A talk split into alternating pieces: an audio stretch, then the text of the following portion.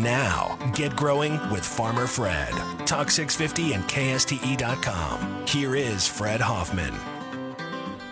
Well, hi. Welcome to Get Growing on Talk 650 KSTE. Farmer Fred here, Fred Hoffman, UC Cooperative Extension, Lifetime Master Gardener, garden columnist with the Lodi News Sentinel, the guy that does all the typing at farmerfred.com. All the ranting at the Farmer Fred Rant blog page at twitter.com slash farmerfred daily garden tips.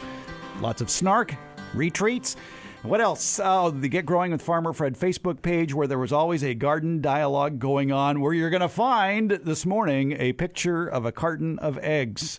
Why do you have, Fred, a picture of a carton of eggs posted at the Get Growing with Farmer Fred Facebook page? Are you hungry? Is that why? No, it's because we're talking chickens this morning with urban chicken consultant Cherie Sintis Glover, who has a wonderful website called chickensforeggs.com.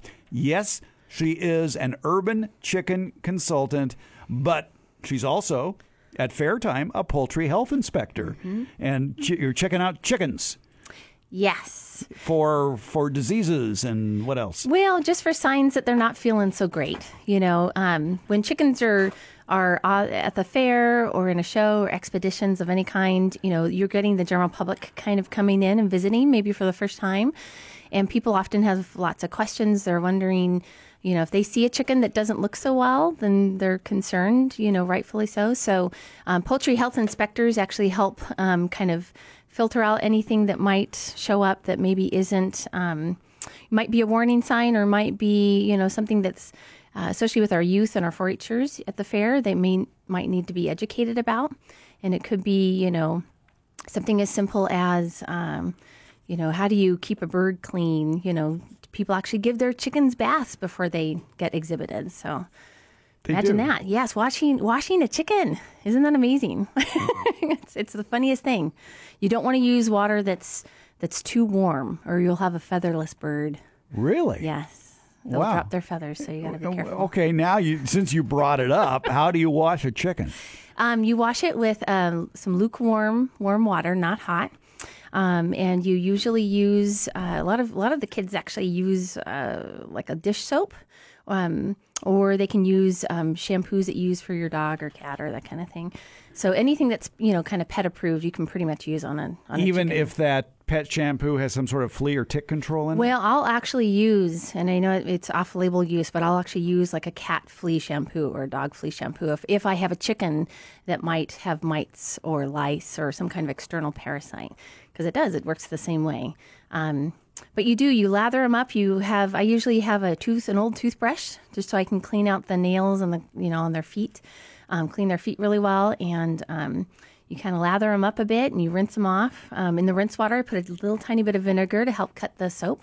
And you usually do that about seven days before a show uh, because chickens um, do have oils that they excrete to help make their feathers look gorgeous. And so you want to make sure they have enough time before the show to, to have that happen. And then they look all pretty. And you get to the show and you make sure they're clean again because you don't want a judge to pick up a dirty chicken. And, uh, and it's um, it's amazing when you go to a poultry show for the first time. And for all of you that are getting ready, maybe because you said the state fair is coming up. State up, fair starts the end of the month, yeah. you're going to see some gorgeous birds because some of the best breeders in the state actually um, do show at the at the state fair. you know, I'm thinking now that I realize, I think actually the state fair begins next week. Oh, okay. uh-oh. I Yeah. need to look at the date. Yeah, yeah, it I goes. I think like next weekend through the end of July. All right. Now, oh, but I didn't hear how you dry a chicken. Oh, so um, usually I'll use, you know, everybody has those old towels they have, you know, for washing the car and that kind of thing. So we have some for chickens, and you basically roll them up like a. I have a friend who calls it a chicken burrito. You roll your chicken up in the towel. You kind of try to, you know, squeeze out a little bit of the water, and then we use a hair dryer, and, and you just have to keep it moving, keep it on low. Um, if it's in the summertime, it's great because you can put them outside in half shade, half sun, and give them some water, and they can dry naturally. You know, um, but That would make more sense, I think, instead of struggling with a chicken with a hair dryer. they are actually very calm because once they get kind of waterlogged, they don't really move as much. Oh, okay, that's good to And know. Then the the hair dryer works pretty well, and you actually will have some chickens that are very fond of being groomed and Mm-hmm. and you know they get used to it. It's it's really it's very humorous. Well, if there's an urban chicken consultant in the world, then there must be an urban chicken groomer somewhere. there probably is. Yeah. Okay, so how do you? Yeah, you mentioned when you dry the chicken, don't you use the low setting. I imagine for the same reason that you wouldn't use hot water on a chicken. Would the feathers disappear? Well, I don't know. It, I've never had. Well, possibly. I think it's more about just being careful you don't burn the, the skin of the chicken or burn the chicken. Yeah. Because you know, hot uh, hair dryers are pretty hot, so you keep it moving, and um, you at least want to get the down of their feathers kind of. Those feathers closer to their skin, dryish, you know, and um, and then then the rest kind of happens naturally. So the air dries them off, and then they're ready to go, and um, they look beautiful a week later, and then you're ready to take them to the show. Okay, there's no wax involved. No, but there are. It's funny because when you Don't tell me. it's funny you mentioned that, Brad, because when you show up at a show, you will see these these people that are very very serious about their chickens, and they have grooming products, and they have sprays, and they have sheen that they use, and special gloves, and they make they they. They uh, put special conditioners on the comb and the wattles, and um, they're making sure that their chickens uh, uh, are very poised and that they pose correctly in the cage and that they are engaging. And it's a big, it's a big thing. so this would be available in the livestock beauty aisle at, uh, at the Tractor Supply Company. Well, they use a lot of uh, horse products. Okay. Oh, do they? Okay, Yes. there we go. All right. There's plenty of those. yes, yes. All right. Well, that's good to know. You can certainly ask us garden questions, but chicken questions are, are most welcome as well. And the numbers to call here 576 1578 in the 916 or toll free 866 331 8255. Email, send it to fred at farmerfred.com or post your question at the Get Growing with Farmer Fred Facebook page. And Rachel has posted a question, and she would like to know, Cherie, mm-hmm. I want to know how to keep the smell of a chicken coop to a minimal. Our neighbors, unfortunately, put theirs right up next to our fence. Any ideas? Well, hmm. The, you mean this, I wonder if she was talking about maybe keeping the, the smell down in her own yard. It must, sounds like it might be carrying over. A Or little she's bit. downwind. or she's downwind. Mean, so, is there a what? What is proper chicken sanitation? Proper chicken sanitation is um, changing the litter on a on a fairly regular basis, um, but it really depends on the size of your coop. Um, and how many chickens you have, and even what size. You know, you have large fowl and you have bantam. So bantams are like miniature sized chickens, or the small ones, and large fowl are the big regular standard size. So obviously, the you know it's kind of like dogs. Smaller dogs, smaller Yeah, smaller pieces to clean up. Yeah. larger chickens, larger feces. So right. um, you might So it's a matter of basically scraping up all the chicken litter, disposing of it, and putting down fresh chicken litter. Yeah, What is chicken litter, by the way? Um, a lot of people use uh, pine shavings. Okay. So that tends to be, and they use the sometimes what they call the deep litter method. So where they'll start out with a small amount of shavings and then keep adding to it. Um, but at some point, you've got to scrape it all up, Yeah. you know, and and you know get rid of it. Do you have to get rid of it, or can you compost it? Well, it has a lot of nitrogen, right, because Yeah. of the chicken poop. Right. So as long as that breaks down in the in the compost uh, process. Next time Steve Zien is on, I'll ask him about that. If you can compost chicken shavings. Yes, because the pine shavings would break down. I yeah, think well, time. I'm sure the, the chicken poop would too. Yeah. So that yeah, that's interesting. But as far and it, I guess it would have to be a warm compost pile in order to kill any pathogens. That would be important. yeah, yeah. that be. What are some of the diseases chickens can get? Um, one of the most common ones, especially this time of year, is coccidiosis, which actually is a protozoa, and it's um, it's all of our chickens have various gut microbes existing naturally, um, but with coccidiosis, they kind of go on overload, and um, it can cause chickens to um, to not lay as productively as maybe they, they could have. It it, it damages their um, their um, their digestion and their um, oh my goodness, their they're basically their tracks. Um, and it's one of those things that can kill chickens very, very quickly. So you've got to kind of keep an eye out. And it, it typically happens when either new chickens have, you know, young, with younger chickens, um, if they've been introduced uh, to maybe new chickens, because they're exposed to those other protozoa, those other things that are in the environment. Um, it, the weather can have a big deal on coccidiosis. If the temperatures are warmer, there's drastic temperature change that changes that can cause coccidiosis to happen more frequently. Um, and it's one of those things that you a lot of times you can get your if you order baby chicks, you can get them um, with a vaccination to help prevent it. Um, or if you've gotten chicks and they haven't been vaccinated, you can use a medicated chick feed to help um, prevent it as well. So coccidiosis is a big one. Um, chickens um, can also get respiratory diseases, so or bronchial kind of things, especially in the wintertime. Um, so those are the ones that you really want to watch out for. There's a lot, a lot of other ones, but they're not as uh, frequent or severe. So. All right. When we come back, well, we'll delve into people calling with questions, calling with chicken questions. Who knew? Who knew? Who? If you would have said to me five or six years ago, Fred, you know, one of these days you're going to be talking about how to wash a chicken on the air.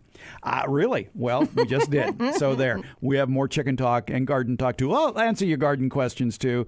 Uh, it'll be a chicken garden grappler at 11 o'clock. Clue available at farmerfred.com as well as with Get Growing uh, with Farmer Fred Facebook page as we continue with Get Growing on the 2nd of July here on Talk 650 KSTE and KSTE.com.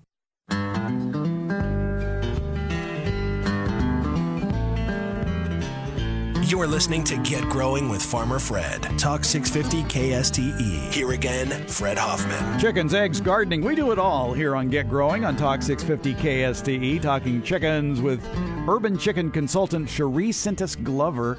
She runs the website chickensforeggs.com, urban chicken consultant. But we do answer gardening questions here. Even Jerry in Auburn doesn't have a chicken question, but he, he wants to know what's wrong with his ch- crepe myrtle trees, I guess. Hi. Good morning, Fred. I, I, think if I had some chickens, it wouldn't help my crepe myrtles. Uh, well, only for fertilizer purposes. That, that would be it. So what's these up? Things, these things uh, were blooming when we planted them last spring, and this spring we're not having any buds, and they're not flowering at all yet. And we were looking at them last night, and underneath the leaves are these really tiny, tiny, white, oblong type bugs. All right, so there there are bugs. Sounds like aphids. Would aphids be white? Oh, they could be any number of colors. Uh, okay. Um, and the easiest thing to do would be to take a, a hose with a good uh, a garden hose and blast them, like you say with roses. Exactly. Yeah, and um, make uh, it would work better with a, a good, powerful nozzle on the end. Not too powerful, but powerful enough to um, uh, you know wash them off. And and, and, Okay. and with a jet attachment on the end, you can get a little bit higher in the tree. It really depends on how far up and how tall the tree is. It's only about five feet. They're they're not that tall. They're pretty pretty young. Yeah, no, there is even even a specific aphid called the crepe myrtle aphid. So Okay. again, the, the one of the best controls for aphids is simply a blast of water. And but that, would that that- wouldn't necessarily affect the blossoming of the tree though. Okay. That see that's that's the issue here. And how old is this tree? A year old. About a year old. Somebody's helping you. Good.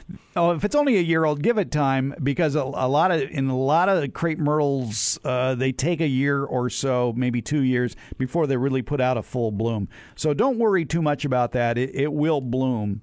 Just give it more time. Alrighty, sir. Thank you. All right. Good luck. All right. The, just aphids. All right. That's important. All right. Cherie Sintis Glover is here. We're talking um, chickens. And before we get to the next call, I want to cover some chicken basics. Okay. How? Okay, I go into Tractor Supply. I see all those cute little chicks there in that uh, big watering trough that they have with the yellow light in there or whatever, and they're all so cute. I don't want a rooster. how, how, how do you how do you know that the, that little chick isn't going to be a male? Yeah, you know, you, sometimes you can buy chicks that are um, sexed. You know, they are. They you'll see the sign that says they're, they're pullets. But I've still heard of sometimes of accidental.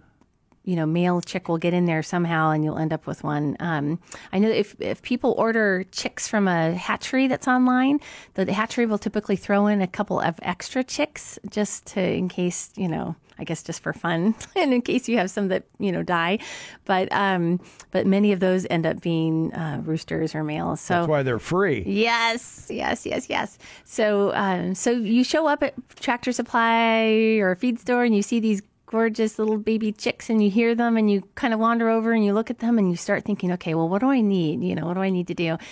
That's the time to not buy chicks. That that's the time to actually go home or come to one of my classes or or get more information. Okay, because you want to have that brooder set up for your chicks before you buy the chicks. What is a brooder?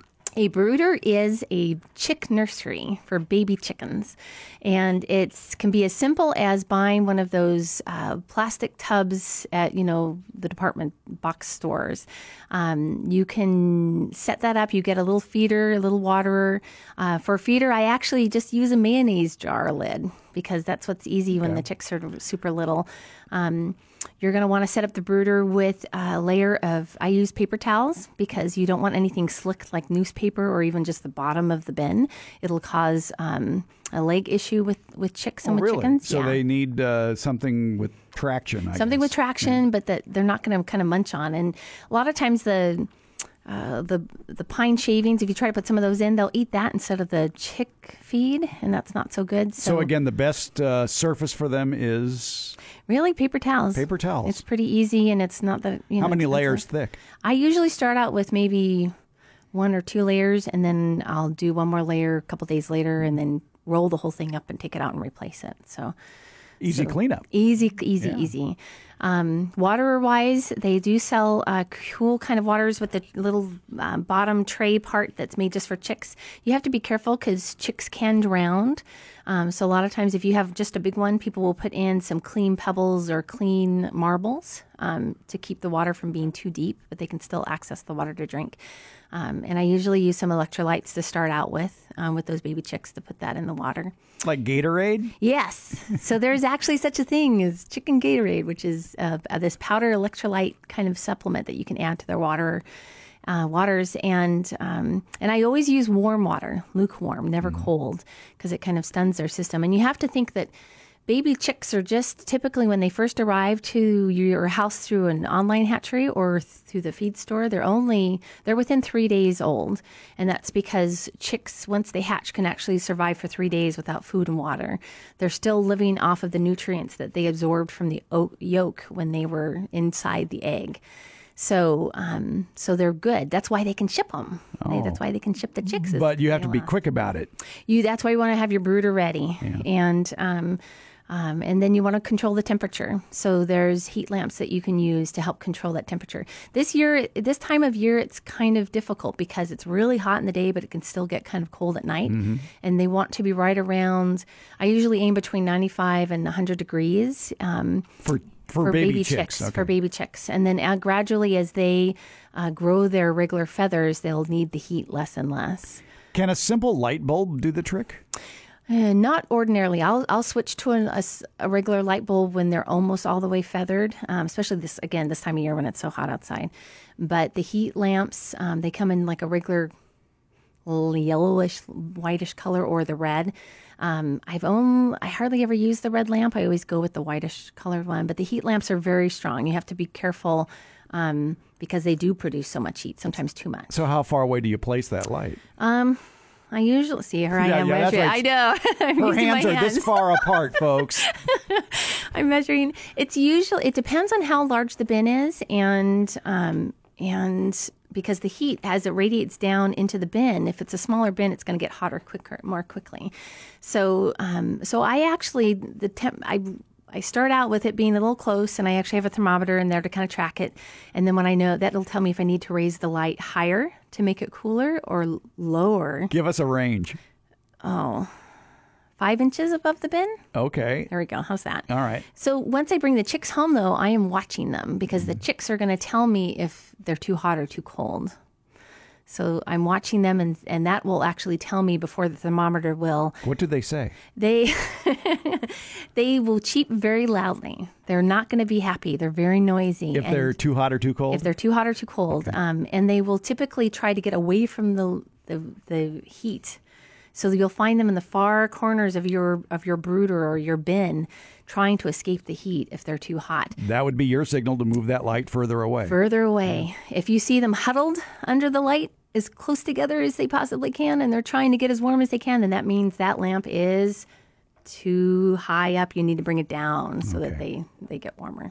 And as they get older, they're they're more insulated. They are. So they're once they are fully feathered, which usually happens between one and two months, depending on the breed. They uh, then they really don't need heat much at all. If it's a super cold night, then I probably would keep the light on. But the light the light serves a dual purpose. It also helps to encourage them to eat and drink. So uh, when you have baby chicks, you want them to eat and drink as much as possible to get a good start. So it's um, you're kind of gauging that. But by the time they are fully feathered, they may still be little, but they'll have enough feathers for insulation.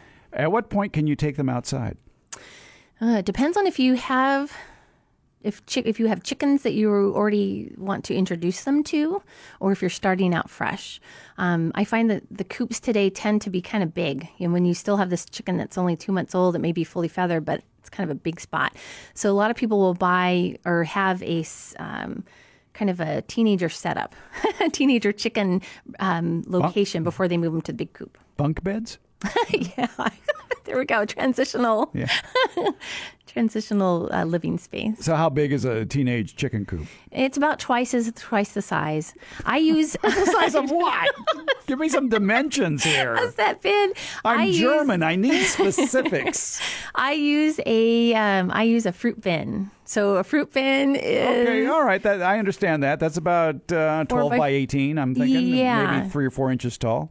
oh a fruit bin. Yeah. No, like the big industrial commercial fruit bins. Oh, oh, the those. ones, those oh, ones. oh, man. So that's probably like four feet by four Yeah. feet, maybe two three feet high. Yeah. So th- for me, that's what was convenient for me to kind of um, transform into a, a transitional brooder. Oh, okay. All right. So um, How tall should the walls be for chicks?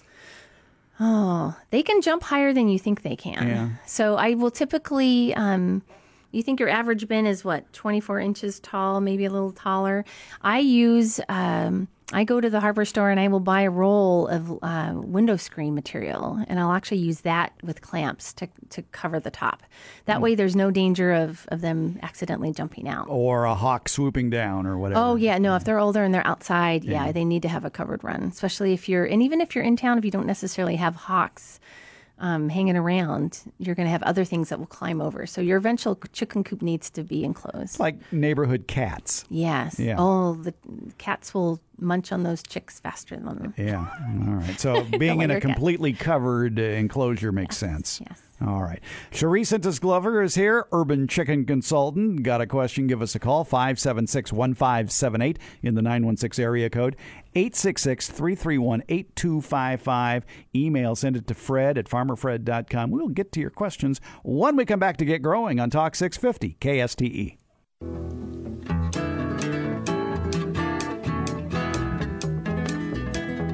Get Growing continues with Farmer Fred. Talk 650 KSTE. Here again, Fred Hoffman. A warm to very hot day on tap for Sacramento. At 96, the expected high downtown, overnight low 61 if you have a holiday weekend, 94 and sunny on Monday.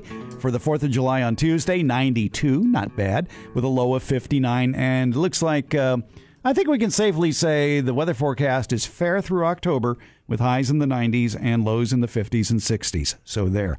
Talking chickens this morning, backyard chickens with an urban chicken consultant.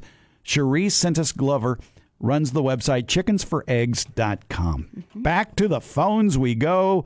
Let's talk. I, I fear for our lives here. Phil in Moraga. Hi, Phil.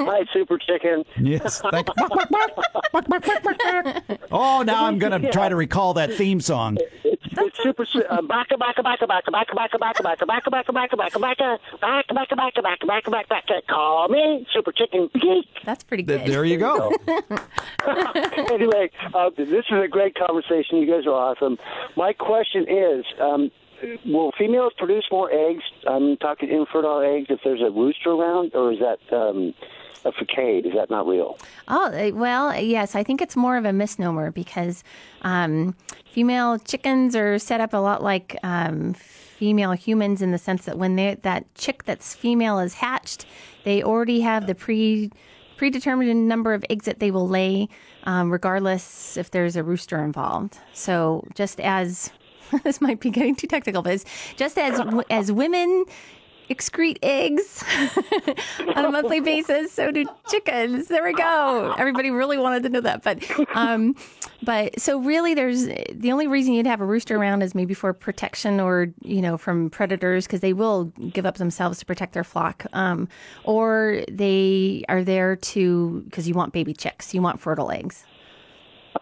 So they don't need a rooster strutting about. right, right.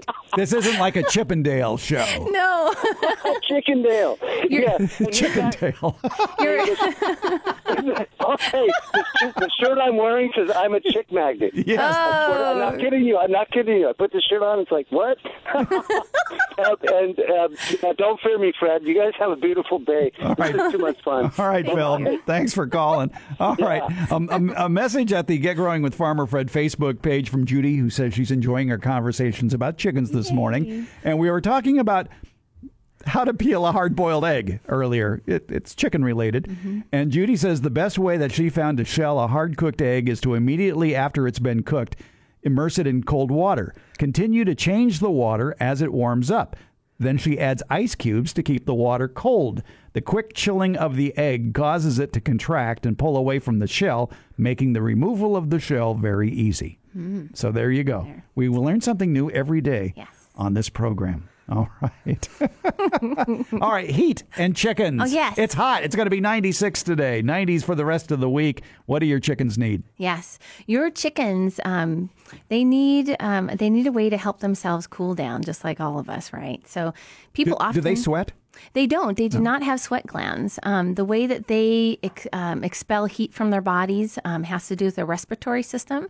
It also has to do with how their bodies are designed. So, chickens, there's actually a reason. There was a um, an evolutionary adaptation that occurred, um, and they find that this is common with chickens that are from the Mediterranean areas. Um, and they where that's why they don't actually have feathers on their feet and their legs and they have combs which is that red part on the top of their head and wattles which are the little kind of parts that kind of go below their neck and here i am pointing at my neck. Yes. no one can see me. So except for fred. Um, so they have these adaptations. They also um, so uh, the idea the other thing to consider is that chickens typically have a higher body temperature than humans. So theirs tends to run around 105, 106. Um, and they do really well. Chickens do the best at temperatures around 70, 75. So in our valley, when it gets really hot, we have to help them expel that heat. Um, and so you'll find that there's lots of different things that you can do. But what I've what I've found that has really helped has been our fans. Um, we use, for the most part, we use box fans um, that circulate air at certain times of the day because I have them on timers, and we use frozen water in giant two liter you know, soda bottles that we've reused, um, because chickens, um, because chickens need to either, well, it has to do with um, them being able to get something close to them that's cool if they can't cool off themselves. You'll find that chickens will pant uh, when they're panting. That's the way to, for them to uh, do that air exchange. They're breathing in hopefully cooler air and then expelling warmer air from their bodies. Um, and for chickens, when in our valley, when it gets to be where it's over 95 and it gets to be 100 and then it gets to be 105 for literally days on end, um, you know, that's when we're kind of in the, you know, red alert mode to keep an eye on things and make sure the chickens have they have what they need to cool off. So, um, How about it? Is shade important in this? Shade. So that's the the three things that you have main control over are the feed, the water, the shade actually fourth and the, the airflow. So shade is important. You want chickens to be able to get out of the direct sun. So setting up your coop, if you're getting thinking about where to put your chicken coop, look at where you're thinking of putting it during different times of the of the day. Figure out where that sun is. Um, if you can't help but have some sun, you know, hopefully it'll be in the morning hours versus the the late afternoon or evening. So perhaps the east side of the house. Yes, yes. What about full shade? Um, full shade is perfectly fine too, and, and we know even here when it gets to be those 105 days, it's still Yeah. it's still 100 degrees in the shade. So, um, so shade is always a good thing. I for me, I find sun that um, sun is nice to have in certain parts of the run. The chicken run is the outdoor kind of protected area that a chicken can go outside if you're not if they're enclosed. Um, and so, um, so sh- shade and just a little bit of sun is a good thing. All right. So it doesn't affect egg production if they're in too much shade. It doesn't. Okay, that's good to doesn't. know. And how do you keep the chickens out of the box fans? Oh, so I have them hung on the outside of the coop, um, and they and so I literally so they are strategic, strategic, strategically Care- carefully placed. carefully placed. Um, and I have again them on timers so that they will go on at certain times of the day and go on for part of the night. A lot of chicken um, keepers will read about, oh, you've got to have a, you can't have drafts in your chicken coop. And yes, when it's in the winter and it's rainy and it's moldy and you, anyhow, you want a certain amount of airflow without the drafts. But when it gets to be these crazy hot days, it's okay. You know, Airflow's good. Airflow's good. All right. So- Now, what going back to the two liter bottles Mm-hmm. uh, that you've frozen, do you place those on the ground or in some sort of tub that the chickens can get into and, and lay on top of these bottles? I because something that's frozen and then it condensates, right? Things tend to stick to it. So I'm constantly washing Feathers. feathers and stuff off these bottles. I typically just lay them throughout the coop or the or the chicken run, and it just kind of depending on how many chickens you have, and you want them to all be able to get to that cool spot if they need to. Um, and so I just actually just put them on the floor of the chicken coop. Um, you could put okay. them in a large bin if you wanted to, but you want them to be easily accessible, and and I figure I'm going to have to wash them anyway. So. Now, going back to an answer you gave earlier about when you're picking out chicks, making sure you don't have a rooster. I, I sort of Oh, gl- yes. I sort of gleaned from your conversation that there is no way to tell. There are so some chicks that are uh, are sex linked is what they call them. Is that and that means that when they these chicks hatch, they are the type of uh, the breed of chicken that will actually tell you by their color if they're male or female. But not all chicken breeds are that way. You'll find um, like black sex sex links are one of them. Um, that's probably the most common one. So those you can you have an instant visual confirmation. Um, And other- what color is a, a non rooster?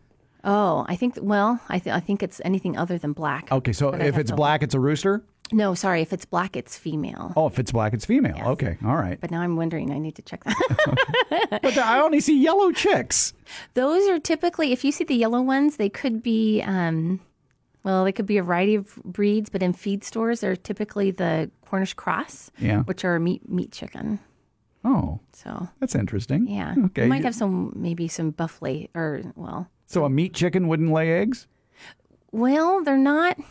They're not going to be your most prolific prolific breed or you know, egg layers, and that's because they're designed to do something different. Because there's different chickens for different types of purposes. So even though all female chickens will lay eggs, the meat birds like the Cornish crosses, they're not meant to exist past ten weeks of age because they're meant to be processed and. They're meant to be a Cornish game hen. Yes, they're oh. meant to be in your freezer. Oh, okay. Well, that's good to know. All right. I, I see you blinking lights. We will get to your calls after this break as we continue with Get Growing on Talk 650 KSTE.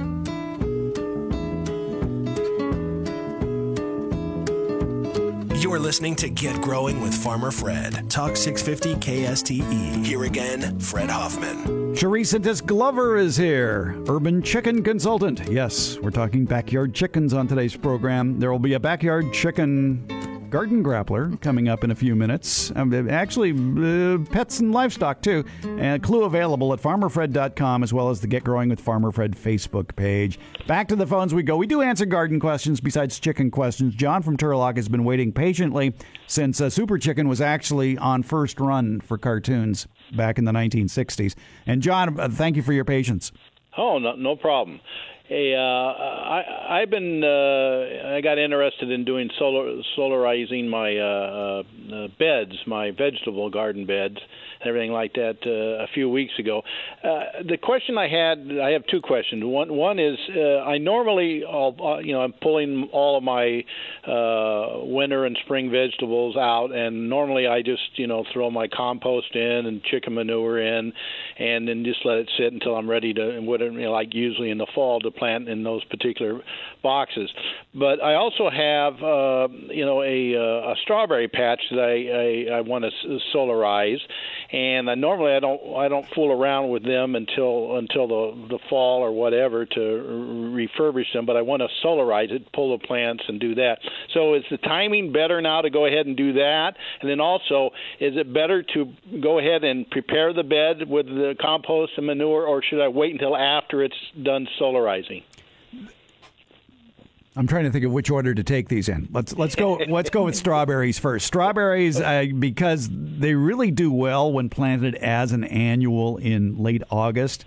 This would be the time of the year to pull out the existing plants and get that ground as smooth as possible. You don't have to amend it or anything, but soak it thoroughly and then put the clear plastic over the area and leave it down for 4 to 6 weeks.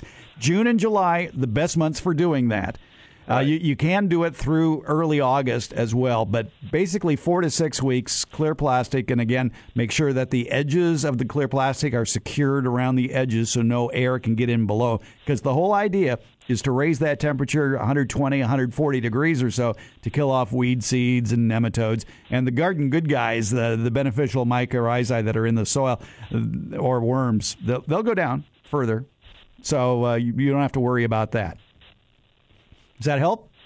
Yeah. uh, So, so in other words, what you're saying is, uh, you know, and, and irregardless of the uh, what what bed I'm solarizing, uh, do the preparation, uh, adding compost and manure and things like that after I'm done. Is, Yeah. Is that the better idea? Yeah, exactly. Just, and and don't till it in because all tilling does is bring up weed seeds.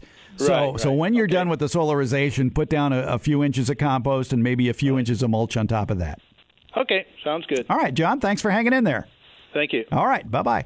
All right, where do we go from here? Let's go to Livermore and talk with Sue here on Get Growing. Hi, Sue. Hi, how are you? Fine. What's life like in Livermore today? It's warm here.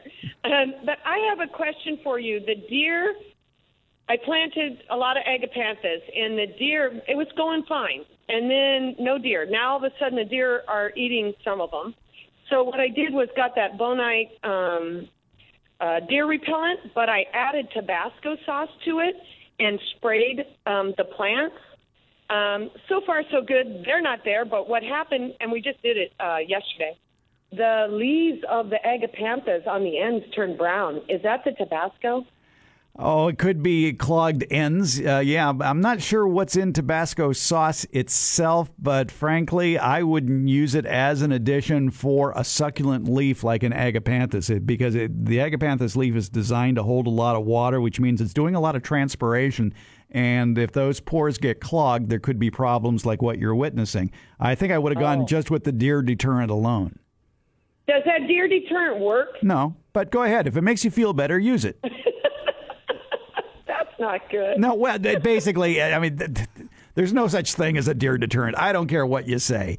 Uh, they're Yeah. going to get used to it. If they're hungry enough, they're going to eat anything. yeah. But basically, go ahead, try it. I mean, give it a shot. It, it's it's. Uh, I, I don't know what the active ingredient in the Bonide product is. I don't even know if it would even say it on the label.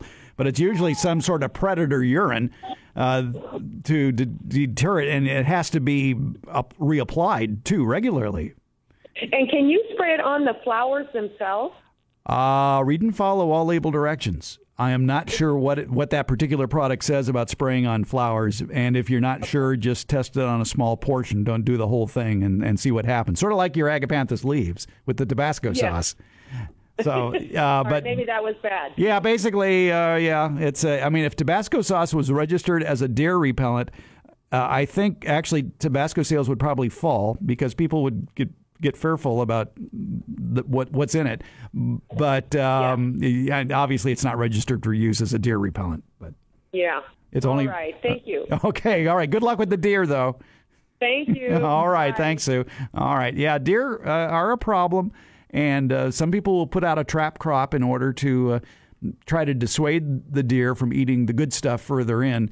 Uh, but again, if the deer are hungry enough, they will eat anything. You would think, though, with all the rain we had this winter, they would be very happy. Which brings up an interesting question, Cherie Sintis Glover. Ah, yes. How did the wet winter affect chickens?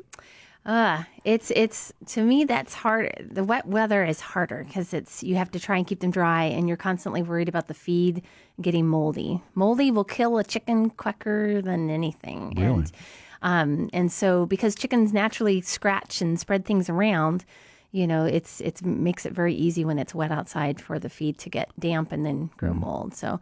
Um, we try to keep them, you know, dry. Chickens are okay if they get wet themselves, um, but uh, Oh, it's uh, it's the heat. It's the heat of the summer that's that's really much more difficult to manage. So, uh, but, but at least we don't have snow to deal with. Oh my gosh, yes. Yeah. So now, well, what do you do in the wintertime though for protection for the chickens? Anything? Well, not too much. I think you want to make sure. So that's where the drafts come in. You don't want it to be too drafty, especially if you have a storm coming through. Um, you want to make sure that they, if it is going to be freezing that night, you're going to, if it's raining, it's cold, and well, if you were, I guess, in the snow, you want to feed them some of the more carbs. So you want to feed them some scratch, that kind of thing, um, right before kind of towards the end of the day. Um, they tend to digest carbs a lot faster, so they're going to generate more body heat, right, in order to, or in order to digest those uh, that scratch. So it's a, a perfect thing to do when it's you know, getting ready to be freezing. So, and just in the opposite of that, you wouldn't want to free, wouldn't want to feed scratch or a lot of um, carbs kind of products um, to your chickens in the summer. So when it's really hot, you don't want to, you want to go more with the protein and less with the carbs. Really? Yes. And what what is a typical chicken protein product? Um, usually it's about 16% is the layer um, crumble protein level. Um, sometimes people will feed cat food or just um, feed other kinds of additives in there to try and up the protein a little bit. When it's really hot outside, chickens eat less, they drink more. All right, so we'll take a short break. When we come back, it's Garden Grappler time. A chance for you to pick up a prize or two from the Farmer Fred Prize Closet. It's coming up right after the news here on Get Growing on Talk 650 KSTE.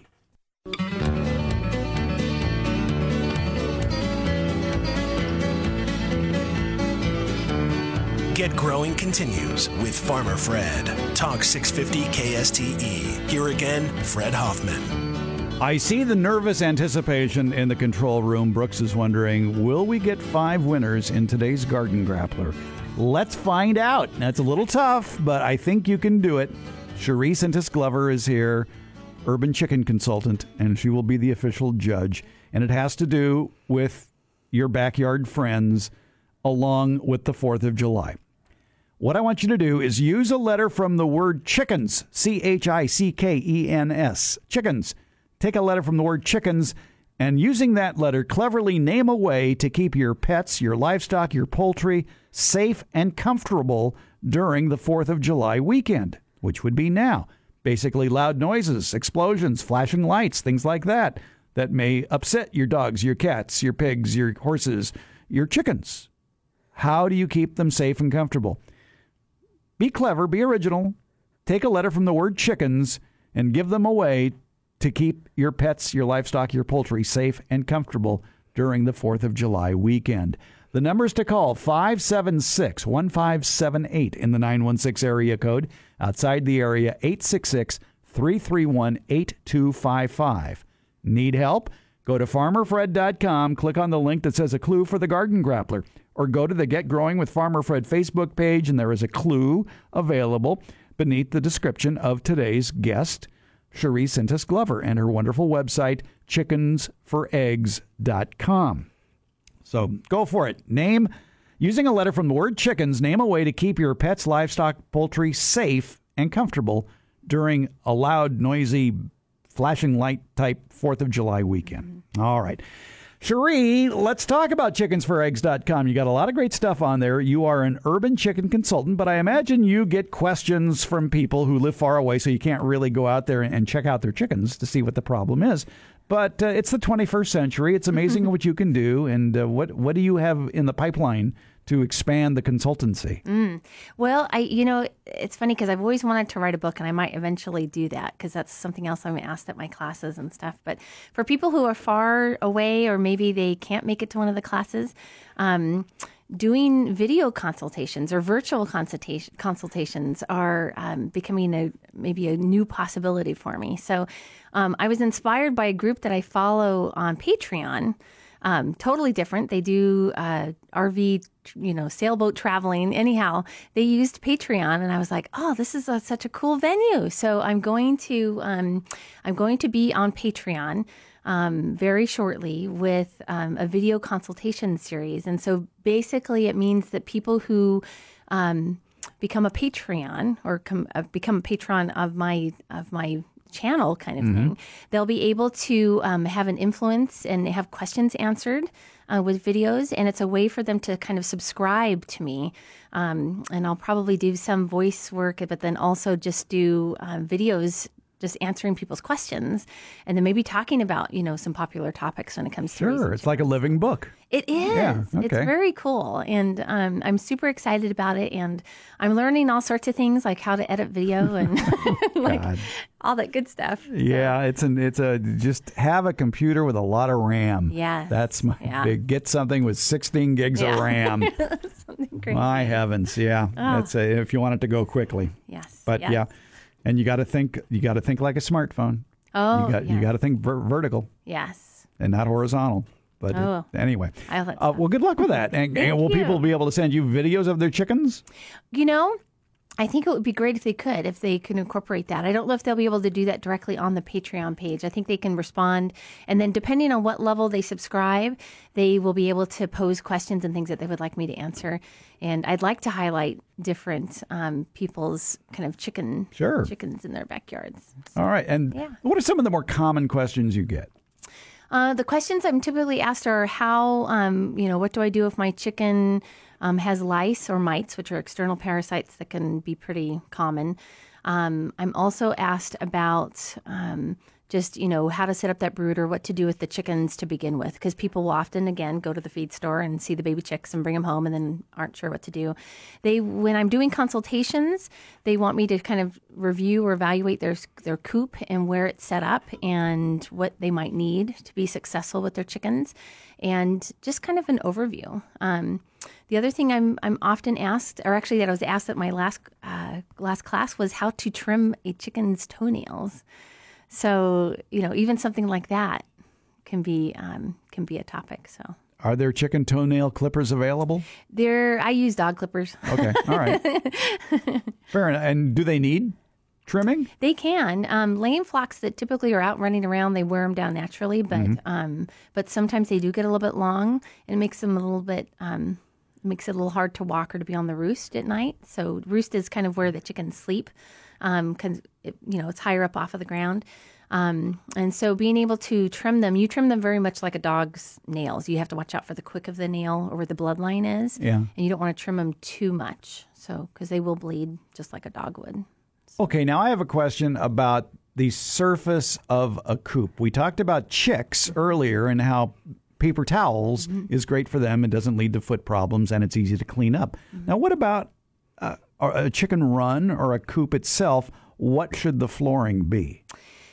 Oh, you know, there. I don't think there's any specific one thing that's going to that you have to use. And I see people do all sorts of things. Some people use sand, um, and some people use shavings. Some people use just a dirt floor. Some just have a concrete floor floor on parts of it. It's it really comes down to is it absorbent? Is it um, able to ma- help you manage the excrement of chickens? And does it help prevent predators from coming into the coop? So um, really, I've seen everything and anything. For me personally, I like the uh, the pine shavings because to me they're they're affordable. They're they you know they can do uh, compost pretty easy probably, um, and it's uh, it's easily you know changed out. So for for me, that's what I use. Um, but I do have a concrete floor in the laying hens coop um, to kind of help from predators from digging underneath. So. Um, so that's that helps. Okay, and how often should it be changed? If you're using pine shavings, uh, how often? Did, I guess it depends on the number of chickens. The number of chickens and how large your coop is, and just I, I typically look. You start out with the fresh shavings. When it starts to look like it's half shavings, half chicken poop, the color the color kind of changes, and then that's when I usually sh- do some shoveling. All right, so basically, uh, or you you don't wait for an odor. Well, by then, to me, there's always an odor associated with chickens. Um, and whether or not someone is sensitive to that odor, for me, the chicken smell doesn't bother me too much, but I've been to. You- You're kind of used to it. I'm kind of used to it now. Yeah. So, uh, but it's funny because I'll go to other places where there's horses or um, pigs, and oh, that smell just bothers me very much. So, so it's each to each his own. Um, but really, that's what you're looking for. And in the summertime, you know, you might have some flies, so you need to make sure that you do change it a little more often. Flies, yeah, Flies, you yeah. know, can get attracted to that kind of stuff. Um, in the winter, I'm probably changing because in the summertime the shavings will dry out a little more quickly. In the winter, I'm changing them more often because uh, because of the the wet, the wetness and the moisture, Uh, because I want the chickens to have a dry litter, not a moist litter. All right. We're starting to line up people who have Oh. garden grappler answers, people who can m- name a way to keep their pets, livestock, poultry safe and comfortable during the 4th of July weekend. Just try to incorporate a letter from the word chickens into your answer. It's doable. If I did it, anybody can do it. All right, so let's uh, let's check in with Cynthia down in Hemet. And for those who don't know, Hemet is kind of south of uh, Banning. Does that help? North of San Diego, uh, east of uh, Sun City or Perris. That's P E R R I S. And uh, it, it's it, it, it does get warm in in Hemet, as you might imagine. Uh, thanks for calling in, Cynthia. Thank you. Sure. So, Cynthia, uh, go ahead and give us a way to uh, protect our pets or livestock on the 4th of July. Housing. Housing is like what you would want to do, especially with your dogs and cats. And that does use a letter from the word chicken. And we'll keep using, if somebody else has an H answer, that's fine. You can use that again. I'm not going to be as tough as nails as I usually am on this. but uh, housing, yeah, yeah, the, the important to uh, for uh, dogs and cats, like I say, especially is to keep them indoors when the fireworks start. Cynthia, good answer. And I'm going to be sending you from. The folks at the UC Davis Poultry Department their information on how to select chickens for home use. Thank you. All right, Cynthia, thanks for calling in from Hemet. Appreciate it. Thank you. All right, bye bye. All right, so the numbers to call in with your answers 576 1578 in the 916 area code. Outside the area, 866 331 8255. 576 1578 or 866 331 8255. Name a way to keep your pets, your livestock, your poultry safe and comfortable during the 4th of July weekend using a letter from the word chickens.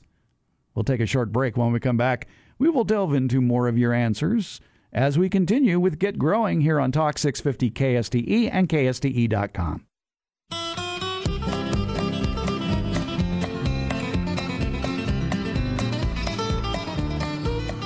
You're listening to Get Growing with Farmer Fred. Talk 650 KSTE. Here again, Fred Hoffman. We are in the midst of the Garden Grappler, lining up winners who can take a letter from the word chickens and name a way to keep your pets, your dogs and cats, your livestock, or your poultry safe and comfortable during what can be a very loud, explosive 4th of July weekend, especially the evenings. And as we know, during a four day weekend like this, some of you have four day weekends. There are no holidays in radio, but for those of you uh, who celebrate mm, 4th of July for Saturday, Sunday, Monday, and Tuesday, there may be fireworks every night. So it's not just the night of 4th of July, it's tonight, it's tomorrow night as well, where fireworks may be going off. And think about your pets and where they're going. So if you're leaving for the evening, going somewhere, make sure your pets are safe. But uh, you're the one that has to come up with a way to keep them safe by using a letter from the word chickens. Now, uh, Cynthia down in Hemet gave us housing. Yeah, uh, keeping uh, especially dogs and cats inside can be very helpful. Cherie Sentis Glover is here from chickensforeggs.com, urban chicken consultant, to uh, help us out with the garden grappler. And uh, let's talk with Lynn up in Alta. Hi, Lynn. Hello, good morning. Good morning. So go ahead, give us a uh, chickens type uh, way to keep your pets safe. Um, the obvious, never take them to the fireworks show. All right. Now, how do we how do we assign a letter to that? Oh, with the word N, like never. okay. Never. All right. Never. All right. So, well, you're the judge, uh, Cherie. Oh. Just I, say yes. I think that's All right. yes. Okay. Yes. All right. Okay, We're- we're- just be we're- obnoxious, Brooks encouraged me to sing the 1970s version of the Super Chicken song. Oh, really? I didn't know there was a '70s version. The- well, it baka baka baka baka baka baka baka baka baka baka baka baka baka baka baka baka ah! Super chicken. Super Chicken. Yeah. Yay! Excellent. Good job, Lynn. So Brooks told you to do that, did he? He did. Yes. All right. That and never take your pets to a fireworks show. Okay. Yes. All right. Good. That, that uses the end, but we can use it, the letter again if we need to. Lynn, thank you for your uh, song and dance. I appreciate it. And uh, we'll be sending you uh, the information from the UC Poultry Department on selecting chickens for home use. Well, that's wonderful. Thank you so much. I do have a question though, a chicken related. Oh, I, I thought maybe the the when the, what what is written here on the screen it says answer and a question. I thought the question was can I sing the Super Chicken th- song? But go ahead. You have a you have a garden question, so be my guest. My brother, my brother's listening and he's cringing. But anyway, um, I have so I do have um, chickens, and I do have to promote. I love they're in a dog run. It's a cyclone fence dog run, and up here in Alta we do get snow, and it actually has like a car porch metal roof. It's wonderful, and it gets good air circulation. Anyway, and we have our um, um, so the chickens are inside there, but I keep finding half-eaten eggs. Oh, So something's sneaking in there. oh, it could no, be. I think it's the chickens themselves. Oh, really? It's the chickens? Yes. Wow, cannibalistic chickens. Do you know which chicken it might be? I have no idea. So- I, this is my third batch, and I now I have um, adolescents in there. Ah, so no, I, I'm going to have to put in a chicken camera. Yes. So the it could be. So sometimes we will get blue jays and blue. And actually, I do have one um, a different coop that we use for some ducks that's made out of the same kind of uh, coop that you described, using a, a dog run with the chain link. And and the blue jays will definitely. Our blue jays around our house have figured out what eggs are, and they will sometimes get through that wire and get to our duck eggs, and they will punch holes in them, and um, and try to eat them and. So it could be a blue jay. It could be sometimes squirrels are notorious for that too. Squirrels, ground squirrels will take off with eggs. Um, but if I only assumed it was one of the chickens. yeah, it I would I would do the camera thing actually and see if you could figure it out. Um, the blue jays can be really sneaky, but here's the thing: if it is one of those one of those chickens, you need to figure out who it is really quickly because if one chicken figures out how good and yummy eggs are, they will actually teach the other chickens how to do the same thing. And um, which is not good because it's almost impossible to train a chicken not to eat their own eggs once they've figured it out how to do it. So Dang, it's been going on for a little while. So. Oh, do they go after? Is it only certain colored eggs that maybe you're eating? Well, the current ones are a little bit older, so they're not laying very often. Mm-hmm. Oh, okay. So I'll have to pay attention to that. Pay attention and collect the eggs as fast as you can. Also, start putting in like some ceramic or fake eggs in there, and then if it is the chickens, Ooh, they'll that's a good idea. yeah try to because they'll try to peck at that egg and think okay nothing's happening and move on. But So you look for peck marks? well, they'll usually be it'll be a hole in the egg or partially eaten. Sometimes they'll crush it all the way. I mean, for if you used a ceramic egg or a Oh, plastic egg. yes, just uh, they won't punch a hole in. Is that what? Right. Well, will there be marks on it? Can you tell the marks of something that wasn't a chicken Mm. Maybe if it- versus something else? Maybe. And, well, it would be hard to tell if it's the blue jay unless you actually spotted the blue jay. Yeah. I'm going to need a chicken cam. Yeah. Mm. Yeah. Yeah. But oh yeah, figure out what it is, and then you can go from there. Okay. Well, thank you very much, and sorry for the obnoxious. Oh, that's fine. no, that I, was great. no, I love singing on a Sunday morning. That's fine. Thanks. Extra points for that. Okay. Thanks, Lynn. Have a good Sunday. Bye bye. All right. Bye bye. Uh, don't tell these people extra points. oh no, sorry. Okay, They- no. they, they'll get ideas. All right. They'll want their psychic bonus points. Right. We're not doing psychic bonus points this week. All right. What else is on uh, chickensforeggs.com what, at the website? Oh, we have. Um, there's a class listing. Um, so I'm getting ready to put one up for the classes that I'm doing for the summer series um, in Stockton, and then um, you can also go to. There's some links to and lists of poultry shows in the area. I try to update that maybe once or twice a year because they pretty much have a schedule for the whole year. There's also um, a link, I think, to different products. Um, you know that might be useful in your coop. Um, I have, of course, you know, recommendations or referrals. Um, and then we also talk about, um, oh gosh, on my posts, I try to uh, do different news stories um, about chickens and maybe new information. So, in fact, I just, uh, when preparing for the heat show, I, um, I, I actually discovered that there's a, um, at UC Davis, there's someone that's actually working on developing um, a new breed or breeds of chickens that do better in hot climates, like for use in. Africa. So Yeah. we might, I might kind of link that there too. Well, that's cool, Yeah. so to speak. Um, good idea. Back to the phones we go, finding ways to keep our pets, our livestock, our chickens uh, safe on Fourth of July weekend using a letter from the word chickens. Uh, Cynthia said housing for the H. Lynn said never take them to a fireworks show, which is actually good advice. N being the operative letter there. And uh, Karen in Nevada City, you want to add to that list? Go to line one, I'm being told in my ear. So I'll put this back on hold and go to. Are, are we having difficulties with the phone today? Yeah, okay. Yeah. Okay, okay. I'm on line one. Is this Karen? This is Karen. Hi, Karen. There, okay, now we got it. Um, I uh, found out something. I discovered something myself. I'm always watching. I uh, took a cat because I had to have an outdoor kitty, and this cat had gone to two different homes. And when it was inside longer than five minutes, it would tear the house up, wreck the, wreck the rugs. Uh, pull uh, curtains off the walls. It had to be an outdoor kitty, and somebody called me and said that they knew my outdoor kitty had died, so I took this one. And I've noticed that in the summertime when it gets hot, especially right now, he wasn't eating his full can of cat food.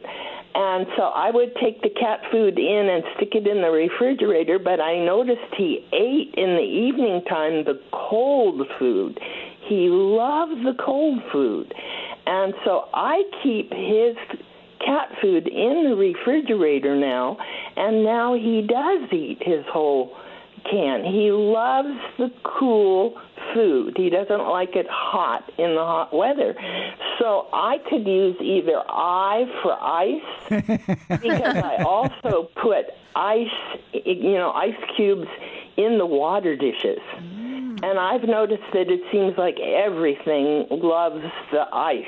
Okay, well that no, that's a that's a good answer for the upcoming Fourth of July. If uh, your animals are skittish Yeah. and you want to keep them inside, and you found a way to keep them inside is by tempting them with cold food, uh, like sea Right. cold. Okay, that works, Karen. Thank you. Yes. Appreciate that. So I'll Happy. be I'll be sending you selecting chickens for home use.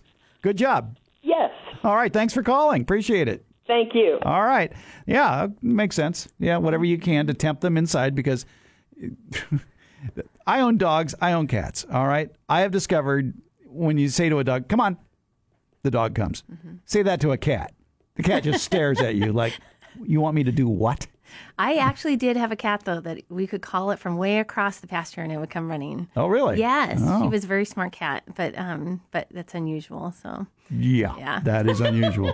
Unless uh, it got used to the fact that if, every time you called her, it meant there was food at the other end. Yeah, that might have played a part in it. Terry and Fair Oaks, go ahead. Give us a way to keep our pets and livestock safe on 4th of July using a letter from the word chickens. You know what? I didn't hear the last one because I was talking to. Well, To Brooke, uh, Karen, Karen said uh, cold food. but It was enticing a kitten inside, Oh, uh, and so that would work. So, All but right. but use any letter you want. There are no limitations on letter use on this one. I would entertain my my chickens to keep them indoor. Well, I actually more or less a dog, really, but you know, Yeah. entertain them. Keep them. Play the radio. Play the TV. There you go, loud. yeah. Yeah. Yeah, play. Yeah, keep a radio or TV on. Uh, sing them the Super Chicken theme or whatever. I and can sing you the Super Chicken theme with the words. go ahead. when you fi- when you find yourself in danger, when you're threatened by a stranger, when it looks like you will take a licking, buck, buck, buck, buck, there is something, someone waiting who will hurry up and rescue you. Just call for Super Chicken. Buck, There- buck. wow, Yay. high five! Congratulations. All right, good job. All right. My sister can do the whole thing. Wow, that's awesome. Okay. Uh, now, I personally was always fond of his sidekick, Fred. But Yeah, well, that- you know, Super Chicken was great. Yeah. Yeah, all right. Yeah. All right, Terry. Good answer. I'll be sending you from the UC Davis Poultry Department selecting chickens for home use. Okay, great. Thank you very All much. right. Bye bye. Talk to you later. You know, we're still looking for caller number five. We have four winners. We need a fifth one.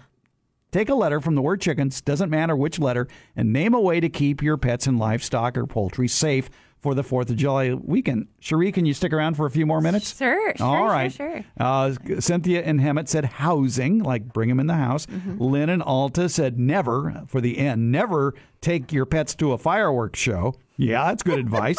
It is. Karen in Nevada City tempts the outdoor cat indoors with cold food on 4th of July. That would work. And Terry in Fair Oaks uh, says entertain by keeping the radio on to distract them from the noise outside. And besides that, she entertained us with the actual words Yes. to the Super Chicken Yes, was so great. this turned out to be a wonderful show. We're learning a lot today. And we'll take a short break. When we come back, caller five, we're looking for you. Name a way to keep your pets, your livestock, your chickens safe during the 4th of July weekend. 576 1578. 866 331 8255. Just connect it with a letter from the word chickens. That's all you have to do. It's Get Growing on Talk 650 KSTE.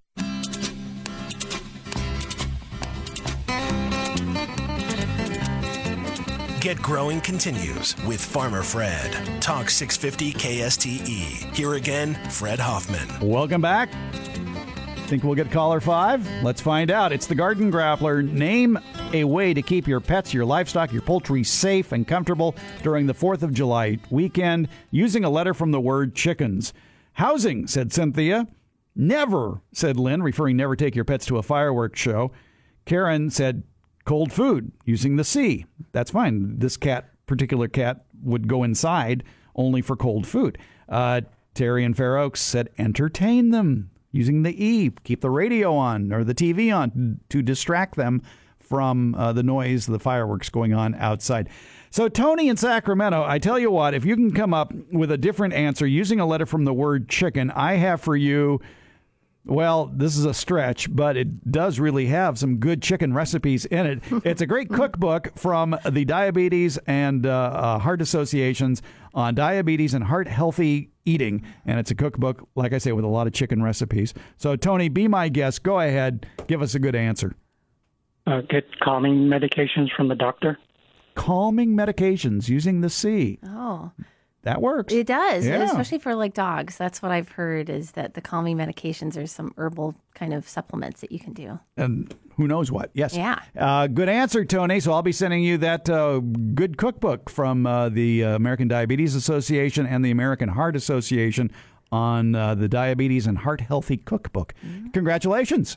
Okay, thank you. All right, Tony. Thanks for calling in. Appreciate it.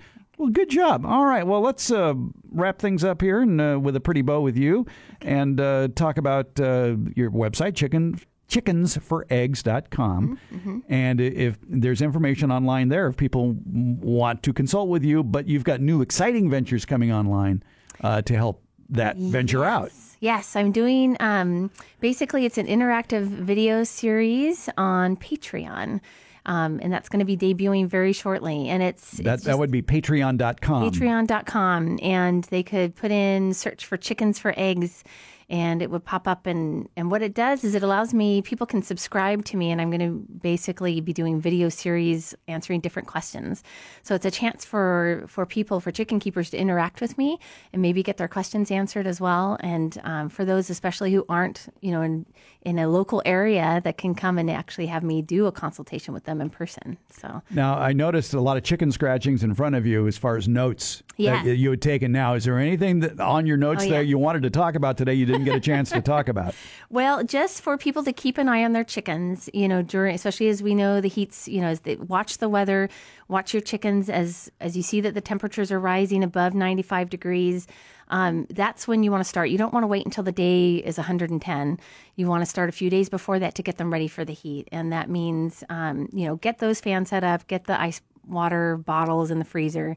Um, you may even want to, um, because of uh, the metabolism of chickens, and it has to do with enzymes. Uh, one of the things that uh, they suggest is to also give um, uh, baking soda. Um, to actually add that to the water.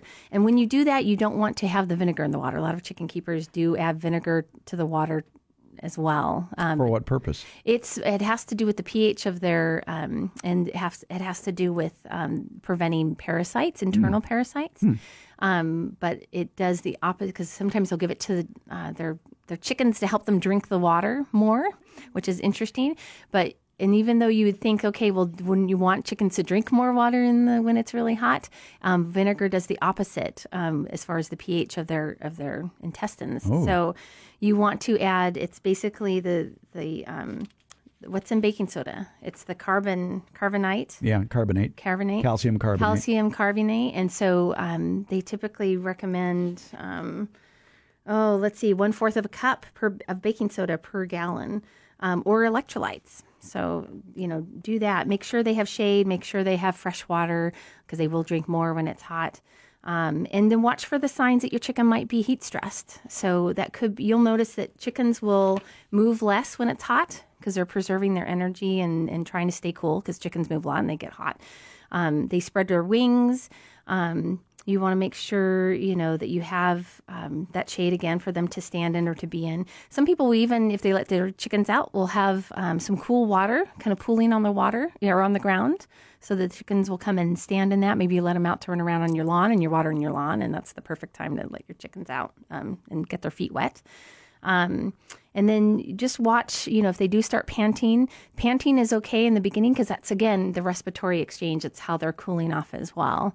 Because um, chickens can't, um, they don't have sweat glands. They're not able to to sweat like that. So, um, and then you will notice more loose stools. So just keep, you know, just remember That's those normal? kinds of things. That's normal for when it gets hotter. They're taking in more water. It's it's going out of them Okay. more quickly. All right. so.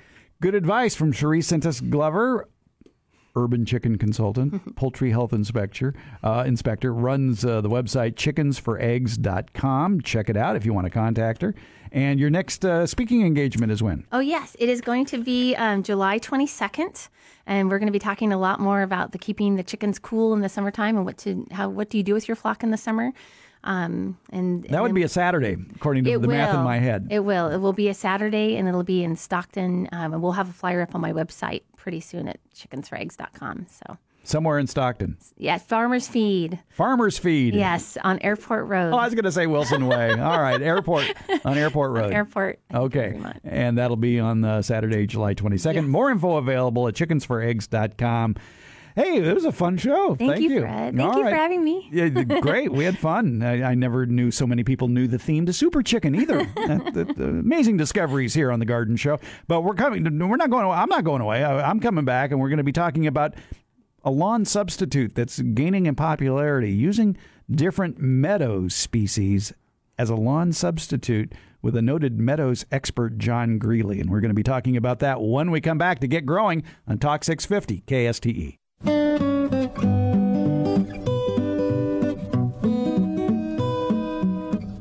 listening to Get Growing with Farmer Fred. Talk 650 KSTE. Here again, Fred Hoffmann. If you're interested in meadows or grasses, we have a guest for you now. It's John Greenlee. He's created grass ecologies and gardens of all sizes since way back when in 1984. He's been on TV. He was named Horticulturist of the Year by the Southern California Association of Horticulturists. He's also the author of many great books, including the Encyclopedia of Ornamental Grasses, and his latest book is called The American Meadow Garden. And we just happened to run into John Greenlee here at the NorCal show in San Mateo, which is a horticultural trade show.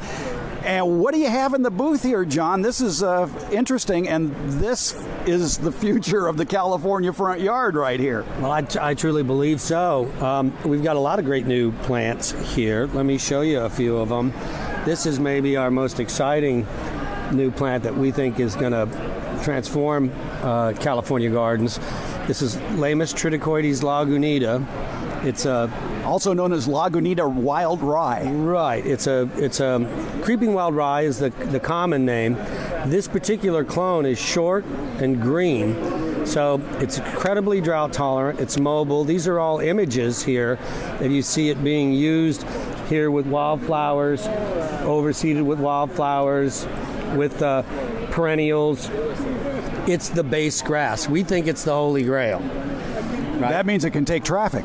Can take traffic, can be mowed like a lawn, it can be left unmowed. You add bulbs, perennials, flowers to it, and uh, it's creeping, so it's planted. It doesn't grow from seed, it doesn't create viable seed, which is good because it pretty much stays where you put it.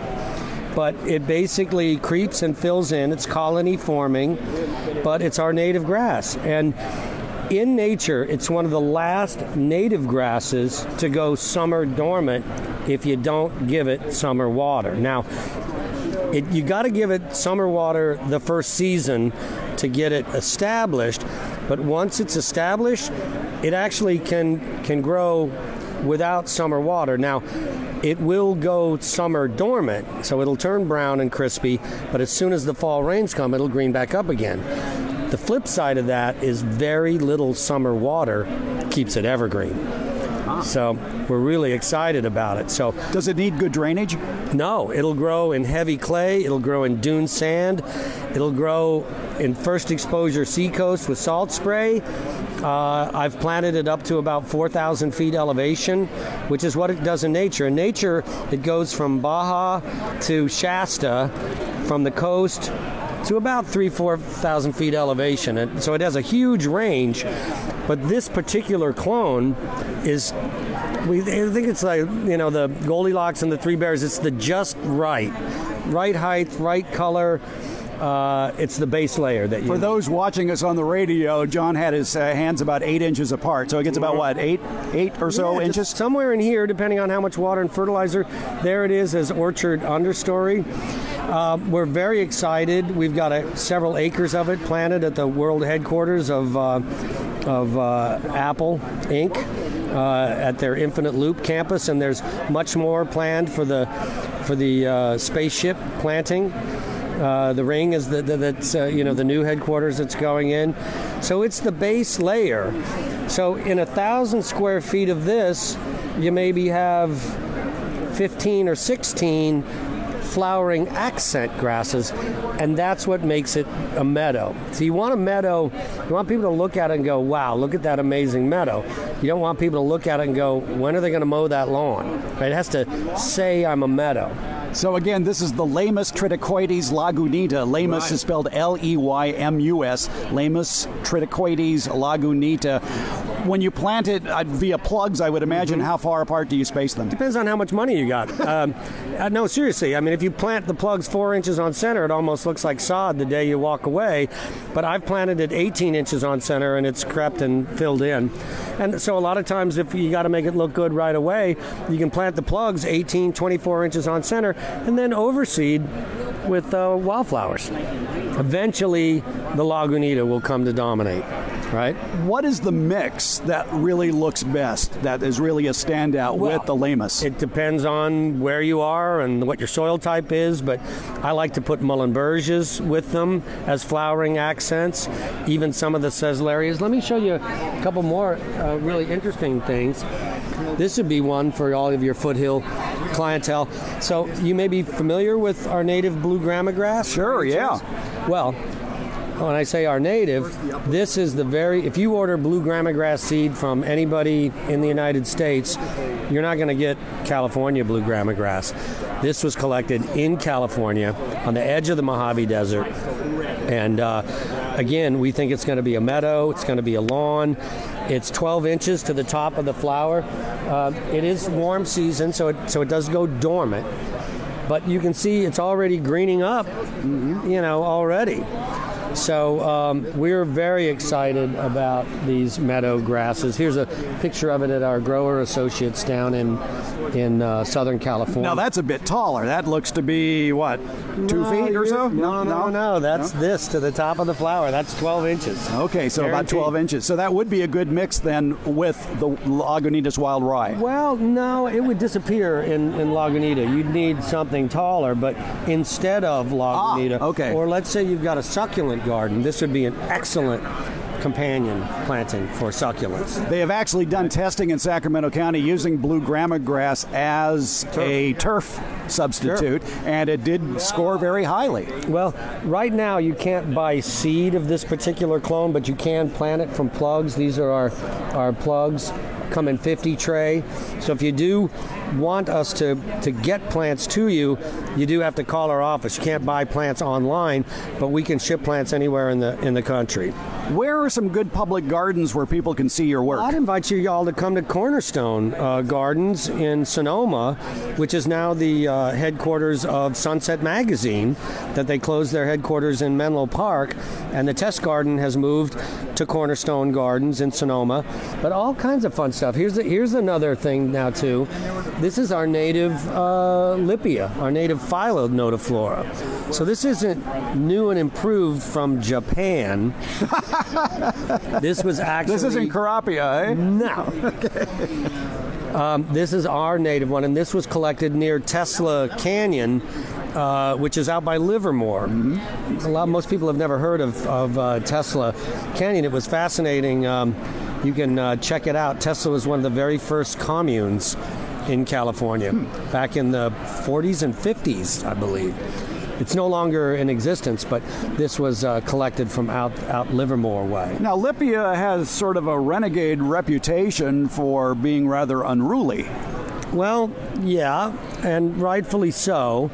Um, and I would tell you, though, interestingly, this this just came out of a greenhouse, so the foliage is actually greener than it would normally be, and it's a little more robust. This is much tighter, much more compact than than Kurapia or anything of that nature. You know, and, and people, uh, I know there was a big article about it in, in Sunset Magazine, speaking of Sunset, about uh, Kurapia. But um, there is the downside to it, though, as a mowed lawn, is that it's extremely pollinator friendly, shall we say. The bees love it. Bees love it. So, as a lawn, you don't want to step on it barefoot. Let's just put it that way. Well, you have a lot of people here at your booth here at the NorCal show that want to talk to you. I have one more plug for John Greenlee. Greenlee and Associates is his business, also his website, and the book. the website, there's lots of great case studies where we've shown people how you go from the traditional American lawn to the next you know what we need to be doing. We The need future. to well, we need to we can't just be decorating the planet anymore. We have to be fixing it. We have to be cleaning it up. So does, you know, we need we need beauty that's sustainable, beauty that supports our native birds, bees and insects. We got to be the guys wearing the white hats. Let's just put it that way, right? Exactly. The American Meadow Garden is the name of John Greenlee's latest book.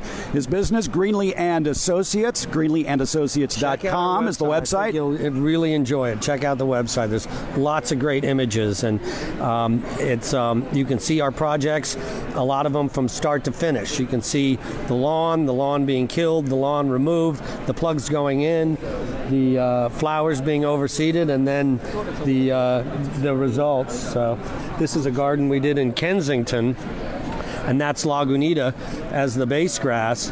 And so the fun thing, I mean, for me, making meadows, it's just an excuse for planting bulbs. All right. John Greenlee, a pleasure seeing you again, and thanks for the chat. You got it. Coming up on the KSTE Farm Hour, which will be in right after the news here on Talk 650 KSTE.